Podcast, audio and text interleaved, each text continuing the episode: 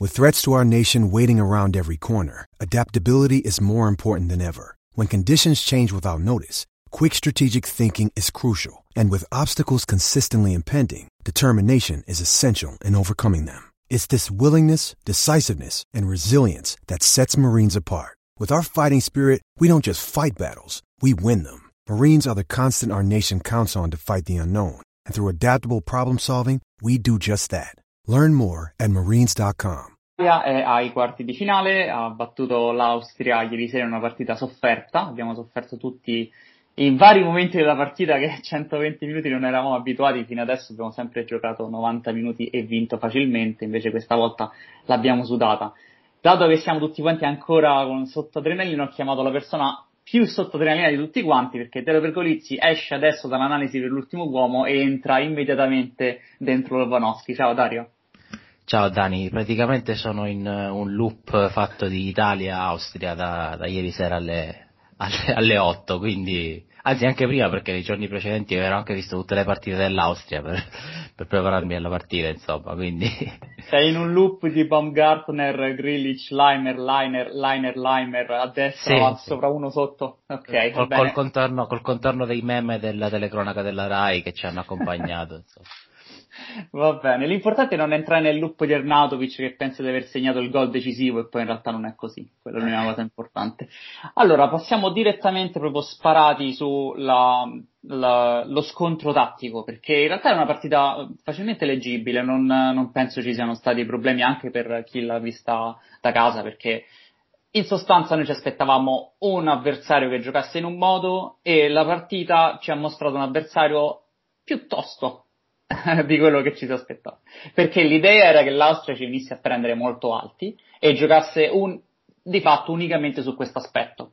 Invece l'Austria è stata una squadra capace di modificare il proprio assetto difensivo durante la partita a secondo di quello che l'Italia rispondeva e questo ha portato la squadra eh, italiana ad aver tirare fuori qualcosa di diverso rispetto alle altre tre partite, ci ha fatto vedere un'Italia quindi che ha avuto più difficoltà del solito ad attaccare la squadra avversaria senza palla, a prestare alto e allo stesso tempo ci ha fatto vedere un'Italia costretta a fare transizioni lunghe mentre fino adesso abbiamo visto di fatto soltanto un'Italia che in attacco posizionale schiacciava gli avversari e da lì andava a trovare il gol, switchando o cambiando gioco da, destra, da sinistra a destra, andando direttamente in profondità sulla destra.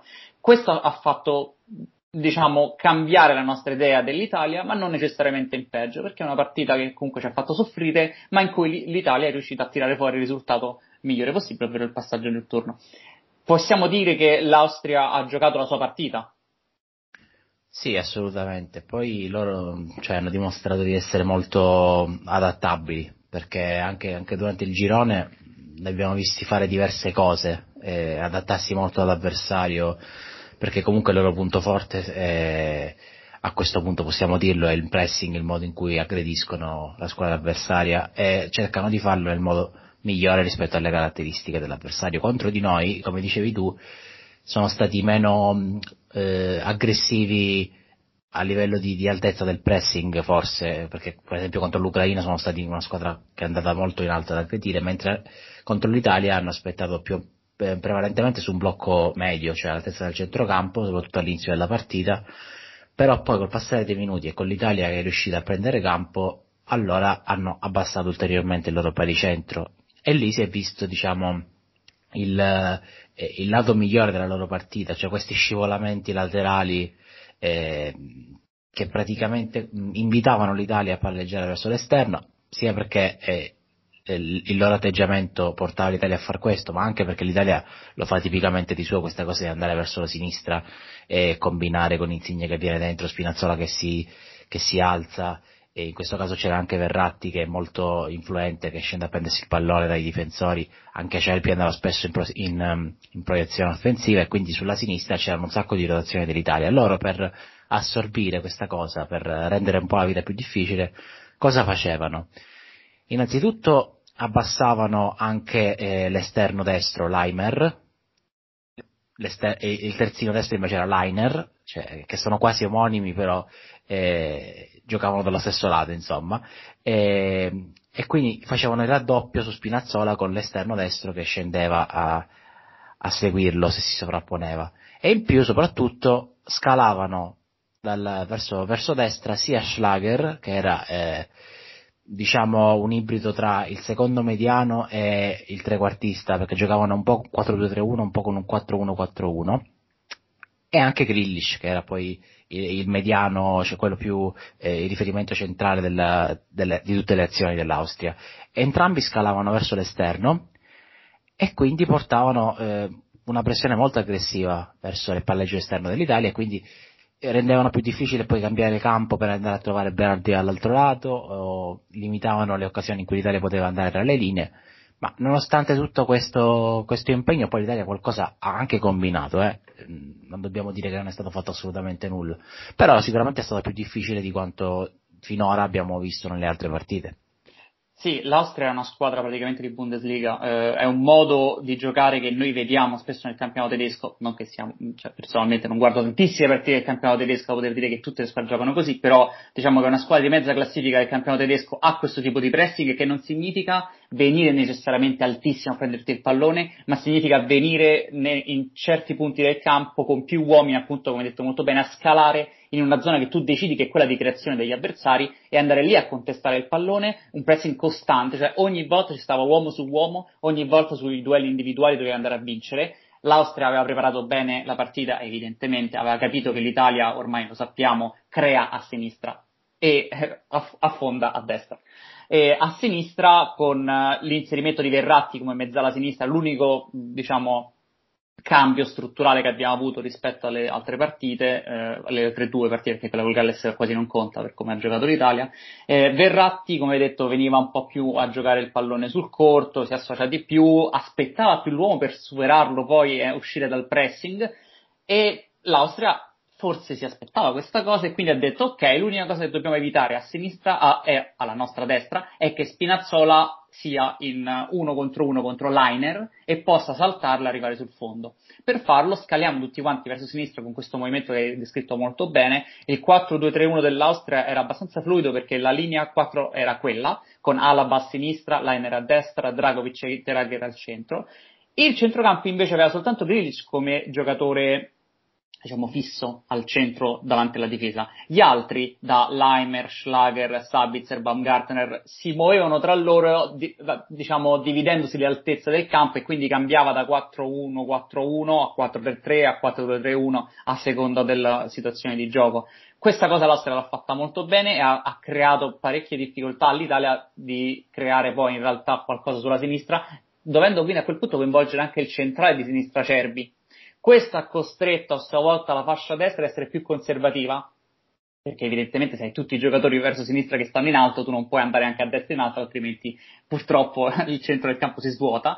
Costretto quindi Di Lorenzo, che era il terzino destro, a avvicinarsi molto a Bonucci, rimanere più stretto e isolato a destra Berardi lì è stato il punto debole dell'Italia. Il fatto che il nostro punto di forza è la capacità di cambiare gioco e andare verso destra e di isolare Berardi contro il terzino sinistro avversario, in questo caso doveva essere Alaba. Giocare alle spalle di Alaba era in sostanza il trucco, il cheat code di questa partita e non c'è stato, o meglio, quando c'è stata la possibilità di isolare Berardi, lui non è riuscito a saltare l'uomo, ha fatto azioni molto meccaniche, venendo verso il centro e provando a tirare dopo due tocchi, tutte e due le volte è stato murato tra l'altro, e quindi ha portato l'Italia a, ad andare su immobile più verso, facendolo venire verso il campo che andando verso invece l'area avversaria, lì si è visto parecchi dei problemi di immobile nel controllo del pallone, un giocatore eh, molto forte, lo sappiamo, è stato anche capocannoniere della Serie A, deve concentrarsi a tirare il pallone in porta, se fa quelle cose che deve fare verso il campo italiano. È un problema per l'Italia perché a quel punto devi portare più giocatori in area e quindi a questo punto ti dico molto semplicemente i cambi andavano fatti prima o non andavano fatti prima, saltiamo proprio tutta quanta la parte del secondo tempo in cui l'Italia ha avuto ancora più problemi a creare o a concludere perché la creazione delle, delle azioni ci sono state, ma la vera partita è iniziata quando l'Italia ha fatto i cambi quando è entrato eh, Pessina e Locatelli per Verratti che era completamente cotto e per Barella che aveva fatto un'ottima partita ma che forse per un fallo iniziale o forse perché era anche stanco pure lui è sembrato non in grado di eh, coprire l'ampiezza e la profondità come fa di solito. Lì è cambiato qualcosa. Cosa è cambiato? Sì, sì, hai detto bene. Secondo me, mh, al di là del fatto che poi a destra Di Lorenzo rimaneva più bloccato del solito perché, come hai detto tu, eh, spesso Acerbi andava in, mh, in, proiezione a sinistra, quindi lui si, si portava più al fianco di, di Bonucci per, per, le coperture preventive, che comunque hanno funzionato molto bene secondo me, perché l'Italia non è che abbia concesso chissà cosa in, in contropiede. Eh, però al di là di questo è vero, a destra c'è stato un po' troppo... Eh, cioè, Ber- Berardi soprattutto è stato forse il più appariscente ne- negli errori, ma anche Barella per quanto abbia fatto il suo, rispetto al solito l'ho visto un po' più appannato, eh, probabilmente c'entrano quei due, quei due calcioni che ha preso a inizio partita sicuramente. Però è tutto concatenato, vedi, perché alla fine ti abbassi a destra per coprire a sinistra, eh, là la destra non è in partita e quindi paradossalmente proprio nella partita in cui dovrebbe essere più accompagnato sì. è un po' più isolato, quindi insomma è un po' pure sterile andare a dire doveva giocare Chiesa dall'inizio o no, però eh, è vero che poi alla fine è cambiata la partita perché magari anche l'Austria alla lunga per quanto non sembrasse stanca, cioè, c'era Leimer che veramente mi ha fatto paura perché ha, al centodecimo ancora faceva diagonali di 80 metri correndo a 30 km all'ora, cioè una roba pazzesca, però anche loro magari sul, sul lungo periodo hanno perso un attimo di reattività in più e poi quando sono entrati Locatelli e Pessina che senza palla rispetto a, Verratti e Barella hanno subito da, dato qualche, qualche, riferimento in meno perché venivano a buttarsi eh, Locatelli tra le linee, Pessina quasi a ridosso di Belotti come, quasi come una seconda punta e, e Chiesa che poteva occupare l'ampiezza eh, col piede forte verso l'esterno e quindi ricevere in maniera più, più diretta, più pulita questi palloni c'è stata anche un'azione con Belotti che lo ha servito e poi lui ha tirato un tiro centrale, però è stato già un, un campanello, insomma, dell'Italia che si sveglia, che riesce ad arrivare al tiro da destra. E poi chiaramente c'è il gol di Chiesa che, che, che è la, la, sublimazione di tutto ciò, perché c'è un, un, uh, un bel lancio di Spinazzola che in quel momento era stretto internamente con Insigne che invece era in fascia che fa questa, questo lancio bellissimo verso Chiesa di cui penso che puoi parlare, ecco, perché c'è una sì, cosa sì, molto, questo... molto, peculiare. Ne, ne, parliamo dopo quando mm, parleremo dell'azione che mi ha fatto saltare dalla sedia. Eccola. prima del gol, tra l'altro, questa azione, cioè nel senso è l'azione del gol, ma sono saltato al, al, momento dello stop e quindi vabbè, ne parliamo dopo. Diciamo soltanto che effettivamente il gol eh, sublima l'idea che era come l'Italia doveva attaccare l'Austria, perché il movimento di Pessina eh, centrale ad attaccare l'area di rigore che possiamo dirlo tranquillamente, l'Italia se non ha una mezzala che entra in area ha pochi uomini in area di rigore. Perché? Insigne o Tiragir lo sappiamo che lo fa da una mattonella precisa che si trova solitamente vicino all'area di rigore o comunque in una zona abbastanza controllabile dalla difesa. Immobile fa il movimento o per, il primo palo o per il secondo palo e dall'altra parte l'esterno o viene al mezzo spazio o rimane largo. C'è quindi qualcuno che deve entrare in area ad accompagnare Immobile e quel qualcuno deve essere la mezzala destra o può essere anche la mezzala sinistra se Insigne rimane largo, ma solitamente la mezzala destra dovrebbe essere quindi in questo caso eh, Pessina. L'ha fatto benissimo perché ha aspettato il momento giusto di partire senza neanche guardare dove si trovava il pallone con Spinazzola. Questo ha portato Alaba ad entrare perché doveva seguire il movimento di rimorchio di Pessina e ha lasciato Chiesa da solo sul lato debole il passaggio di Spinazzola è, possiamo dire Spinazzola ha un difetto grande, due difetti grandi. Uno è che non controlla bene il corpo quando non ha il pallone, sembra sempre che sta o in piedi o per terra. E il secondo è che la decisione che prende con la palla al momento di passarla non è esattamente sempre la migliore. In questo caso sì. In questo caso alza la testa, vede dove si trova Chiesa e gli dà il pallone. E lì era come dovevamo attaccare l'asse, l'abbiamo fatto, abbiamo segnato.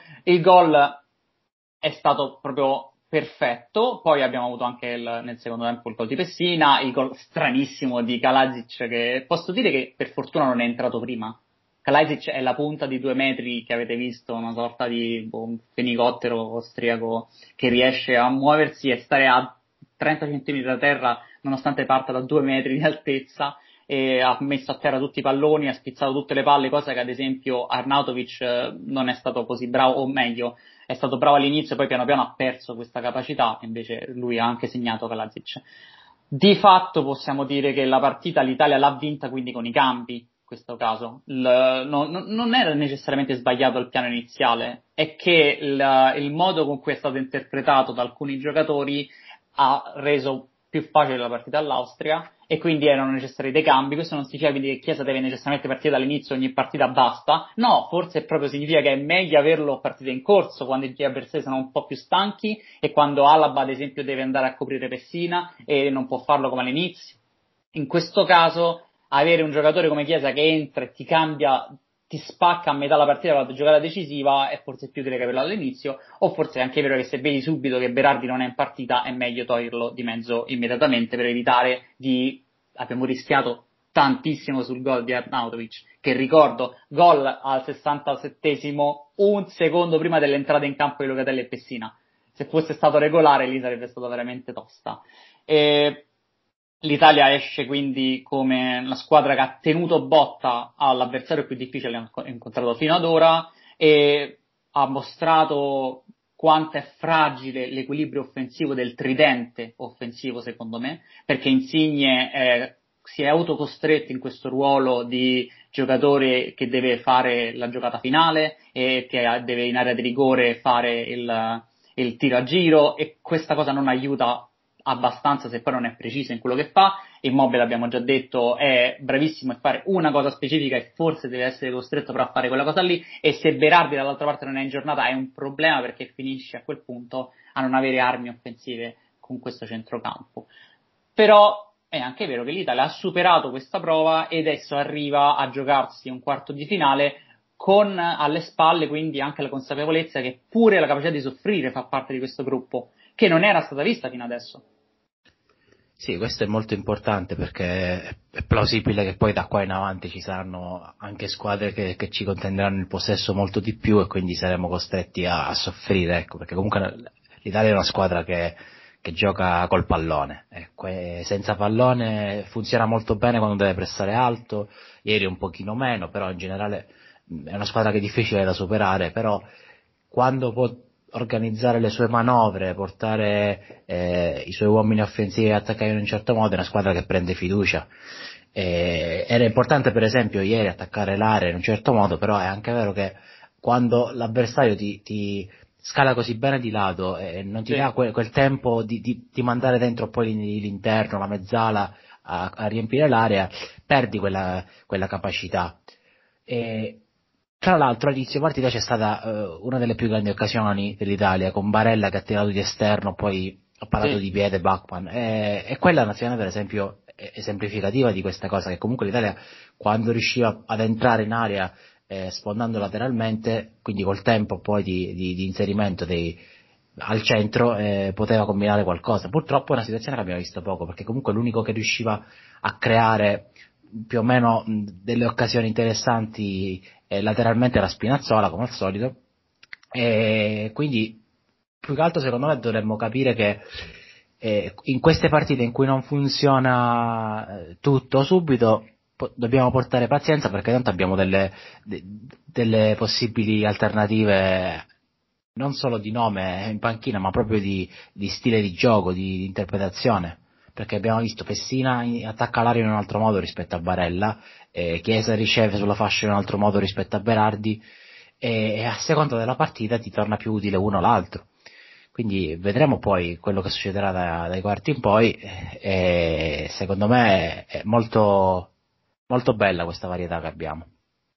Sì, eh, in realtà io sono sempre dell'idea che un, una squadra in questi tornei si valuta nei suoi 14 giocatori eh, solitamente non nei suoi 11 perché devi considerare sempre eh, i primi tre cambi che tu fai all'interno del torneo come che saranno solitamente più o meno sempre gli stessi, no? più o meno sempre quelli che tu fai come parte integrante della squadra a tutti gli effetti. Perché le partite durano 90 minuti, ma in campo ce ne hanno 11, ma non sempre gli stessi tutto il tempo. All'interno del torneo solitamente i primi 14-15 sono quelli che poi ti fanno andare avanti e l'Italia ha per fortuna giocatori diversi ma che a loro volta con, riescono ad integrarsi perfettamente in questa squadra, come ad esempio il fatto che noi abbiamo Verratti e Locatelli eh, che possono giocare nello stesso ruolo. Viene visto a volte come un problema perché oddio se metti uno non metti l'altro, però pensa in questo modo il fatto che tu hai sia Verratti che Locatelli all'interno dei 90 minuti. E questo non è da tutti perché ad esempio l'Austria ha fatto dei cambi a centrocampo e ha, ha tolto Baumgartner e ha messo Spoff praticamente nei tempi supplementari non ha toccato palla e eh, rispetto a Van Gardner è stato un, un bel abbassamento del livello dell'Austria. Tra l'altro l'Austria non ha fatto cambi nei 90 minuti, ma come vanno questi? Ma che cosa si prendono? Ma co- eh. co- come, cioè, evviva le Alpi austriache, gli, gli, allenamenti che fanno in alta quota, perché Leimer, ok, l'abbiamo capito, vive in un altro mondo, vive sull'Himalaya e si allena a, a 7000 metri, ma pure Schlager ha fatto non so quanti chilometri, tutto il tempo, impressioni ravvicinate, scatti vicini, incredibile. Sabitzer a un certo punto sembrava meglio nel secondo tempo che nel primo, veramente impressionante. Okay. Secondo, me, secondo me comunque non è solo una questione fisica, nel senso che eh, hanno eh, loro riescono a concentrarsi sul fare le cose in maniera coordinata senza nemmeno pensarci troppo e quindi questo gli toglie parecchia spesa energetica a livello mentale, no? perché sanno, riconoscono immediatamente la, la, scalata da fare, il compagno da coprire, eh, l'inserimento da seguire e quindi questo comunque li fa funzionare meglio, sembrano sempre uno in più. Poi chiaramente c'è, come dicevo prima, c'è anche una questione atletica perché l'Aimer che corre in quel modo a 120 è bestiale, però è bello, una, una squadra molto interessante, è un peccato che siano usciti, una fortuna per noi chiaramente. È vero. Guarda, passiamo direttamente adesso a, a, al nome, ne facciamo una a testa, solitamente il nome che ha deciso la partita, il nome più importante è quello da ricordare, tu chi prenderesti di questa partita? Beh, io premierei Pessina perché mh, forse non ce lo ricordiamo, però lui in realtà era stato escluso dalla, dalla lista, sì. poi si è fatto male Sensi e alla fine ha segnato col Galles, ha, ha, fatto, ha avuto questo bell'impatto contro eh, contro l'Austria, ha pure segnato, ha fatto un'esultanza iconica che spero che ci ricorderemo eh, tra qualche anno molto felicemente. E quindi secondo me io gli, gli do questo premio, ecco, anche se poi Spinazzola è quello che crea sempre più occasioni. Chiesa è quello sì. che ti ha fatto la giocata più, sì. eh, più importante, ah, io vorrei premiare lui. Sì, anche perché come abbiamo detto il gol arriva e non, purtroppo noi guardiamo la palla e non guardiamo i giocatori perché siamo anche tratti dallo strumento di questo gioco. Il gol arriva, come abbiamo detto, per il taglio soprattutto di Pessina che porta Alaba ad uscire dalla sua zona. Questa cosa qua significa che Pessina ha inciso in entrambi i gol in modo decisivo. E non è, non è, male per un giocatore che era stato escluso sì. e che soprattutto in teoria sulla carta effettivamente non è tra quei appunto 14 giocatori che tu metterai in campo più o meno sempre. E invece per fortuna è stato così. E io personalmente vorrei parlare appunto ancora dell'Austria perché trovo che la partita di Grilic sia stata ancora una volta perfetta per il ruolo che doveva fare. È stato in realtà decisivo soprattutto nel fatto che ha disinnescato la pressione alta dell'Italia. Abbiamo detto che l'Italia molto brevemente non ha prestato molto bene in avanti. Che significa questo? Significa che l'Austria quando doveva uscire aveva eh, Berardi su Alaba, eh, Insigne su Liner, Immobile che si doveva muovere tra Dragovic e Interagger e a quel punto una delle due mezzali doveva uscire su Grilic, che era quello che stava davanti alla difesa. Barella o Verratti a seconda del fatto che Grilic si muovesse verso il centro-sinistra o verso il centro-destra. Bene, Grilic è riuscito praticamente sempre a farsi trovare libero. Significa che sapeva perfettamente i tempi di gioco per muoversi quel tanto che bastava a distanza tra Barella e Verratti per aspettare che l'uscita fosse leggermente più lenta del solito così da poter giocare la palla subito di prima o girarsi e poi giocarla più velocemente dopo essersi girato. Fatto sta che ha disinnescato quindi la pressione alta dell'Italia che ha speso più energie per avere poi un risultato minore. L'Italia si è trovata a dover recuperare il pallone più indietro rispetto al solito, l'ha fatto molto bene, nella, soprattutto nella metà campo eh, l'Italia, però a quel punto è, ha dovuto fare transizioni più lunghe, quindi ha speso più energie e questo secondo me è il pezzo del puzzle che ha permesso questa cosa all'Austria è stato il suo numero 10, un giocatore iconico, alto, magro, con il cignone in testa, di cui ricorderemo, e soprattutto il fatto che giochi ancora nell'Offenheim è incredibile. Offenheim squadra di mezza classifica della Bundesliga se ce n'è una, e lui mi sembra più forte di quel livello personalmente. Sì, sì, è veramente un giocatore molto interessante perché appunto è un riferimento molto credibile davanti alla difesa e abbastanza elegante anche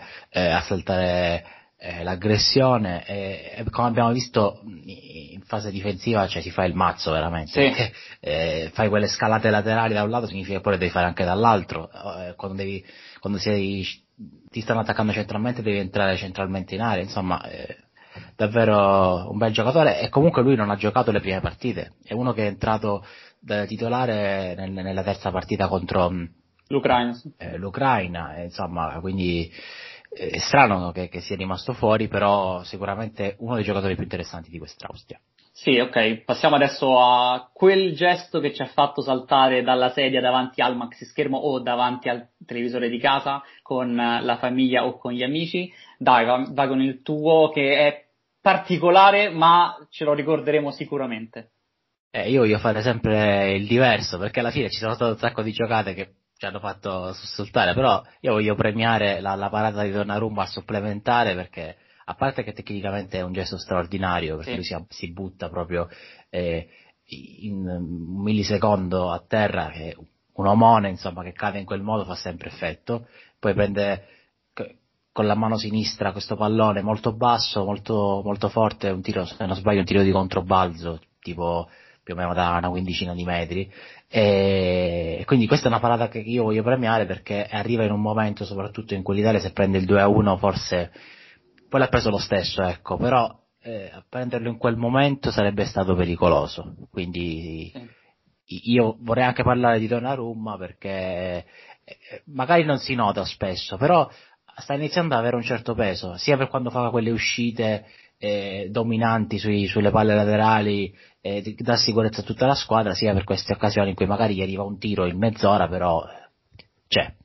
Sì, in questi tornei veramente, noi ci ricordiamo il 2006 di Buffon anche per questi tipi di interventi qua, che tu sai che il tuo portiere nel momento decisivo può fare una parata del genere in cui va a prendersi il pallone basso a sinistra facendo un saltellino prima di andarlo a prendere, è veramente perfetto questo europeo di Donnarumma che purtroppo per lui ha subito il gol, se non poteva finire con quattro partite senza gol e sarebbe stato veramente incredibile, però va detto che è stato veramente ottimo in tutta quanta Però possiamo dire che sua azione è ancora imbattuto perché è vero. Sì, è, una, è una consolazione. Sì.